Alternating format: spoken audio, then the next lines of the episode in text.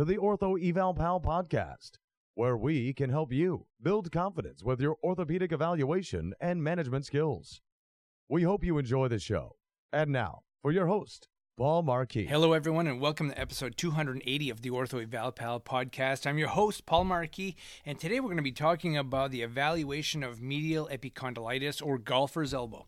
We're going to be going over the anatomy of the medial elbow. We'll be talking about some of the signs and symptoms of medial epicondylitis. We'll go through some of the special tests that we use and talk about differential diagnosis and so much more. But before we get started, I just wanted to tell you how excited I am to welcome our new sponsor to the Ortho Eval Pal podcast show, which is Chattanooga. Chattanooga has been a staple for all of your traditional clinical equipment needs, and they're now carrying modalities including high powered laser focus shockwave, and radial pressure wave therapy. Now, about seven to eight months ago, Chattanooga allowed us to utilize one of their uh, radial pressure wave therapy devices, and uh, just to give it a try with patients. And um, it it got to a point where patients were looking for our clinic owner and manager to make sure that we actually got the device because they were having such success with it. Um, and so we got ourselves one, and it has paid itself off.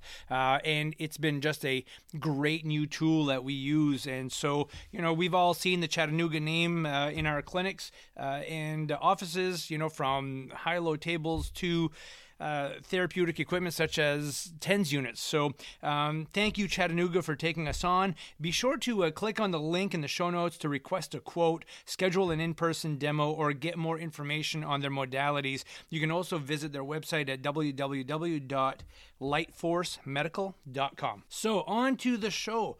Um, we're going to break this show up into, into two parts. We're going to talk today primarily about how to evaluate um, medial epicondylitis, and then the uh, second show is going to be how to treat it. So, what is medial epicondylitis? And we've, you know, other words called a golfer's elbow. Now, this is generally an inflammation or tendinosis of the forearm flexor pronator muscle group. Okay, it's located most medially at the elbow, at the medial epicondyle of the humerus, um, usually due to repetitive strain or stress or overuse. Um, you know, th- people who do a lot of throwing sports, overhead sports.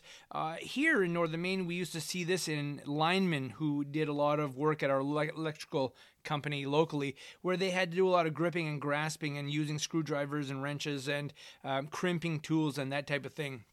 But over time, with automation, they're now starting to get tools that can help to decrease the stress on the forearm. Um, but definitely something we used to see a lot more than we see now. Let's talk a little bit about the anatomy here and the muscles that are most uh, involved. So we have that pronator teres, which helps to pronate the forearm. We have our flexor digitorum superficialis, the flexor carpi ulnaris, flexor carpi radialis, and the palmaris longus. And uh, those are the major muscles that contribute to, um, you know, wrist flexion and, and pronation of the forearm. Now, when you are evaluating people for this, you need to not forget that the cubital tunnel exists right posterior to that medial epicondyle, and the ulnar collateral ligament also resides at the medial epicondyle. So you need to rule those out, and we'll talk about that in just a second. So, what are the symptoms of medial elbow pain or medial epicondylitis? It is medial elbow discomfort. Mostly, um, about a half inch to an inch distal to the medial epicondyle is where you're going to have most of your discomfort in that tendinous junction just before it meets the epicondyle. You're going to um, see people who have pain with gripping and twisting, especially if they're turning into pronation you'll see patients who have this complaint of generalized stiffness in the elbow. And they'll even complain of swelling if they had an acute episode where maybe um, that hand was turned really quickly by a drill or something like that. Um, they may have some acute swelling um, because of that uh, acute injury. And uh, occasionally you'll see paresthesia going down into that ulnar nerve distribution to the fourth and fifth fingers because that cubital tunnel, which resides just behind uh, the medial epicondyle, becomes inflamed, swollen, and you can get some pressure on the nerve there, and it may not not be just isolated cubital tunnel syndrome, but uh, kind of overflow from the medial epicondyle. Very seldomly do you need to order up diagnostic testing for medial epicondylitis. You know, you can really easily palpate this to identify the location. Uh, also, do the medial epicondylitis test, which is simply taking the patient and bringing the elbow into extension and extending the wrist at the same time. And the patient will complain of pain right at that medial epicondyle while performing that activity. I also will do a valgus stress test to rule out an ulnar collateral ligament issue, and I always do a Tinel's uh, for cubital tunnel syndrome just to make sure we get those out of the picture. And seldomly, you will see somebody who has snapping elbow syndrome who will complain of that medial elbow discomfort. So um, I will just make sure they're not getting any subluxation or dislocation of that uh, ulnar nerve over the medial epicondyle uh, because that is a different problem altogether. Um, and then I'll just uh, do some resisted forearm flexion and resisted pronation to see if we can elicit some discomfort at that medial epicondyle.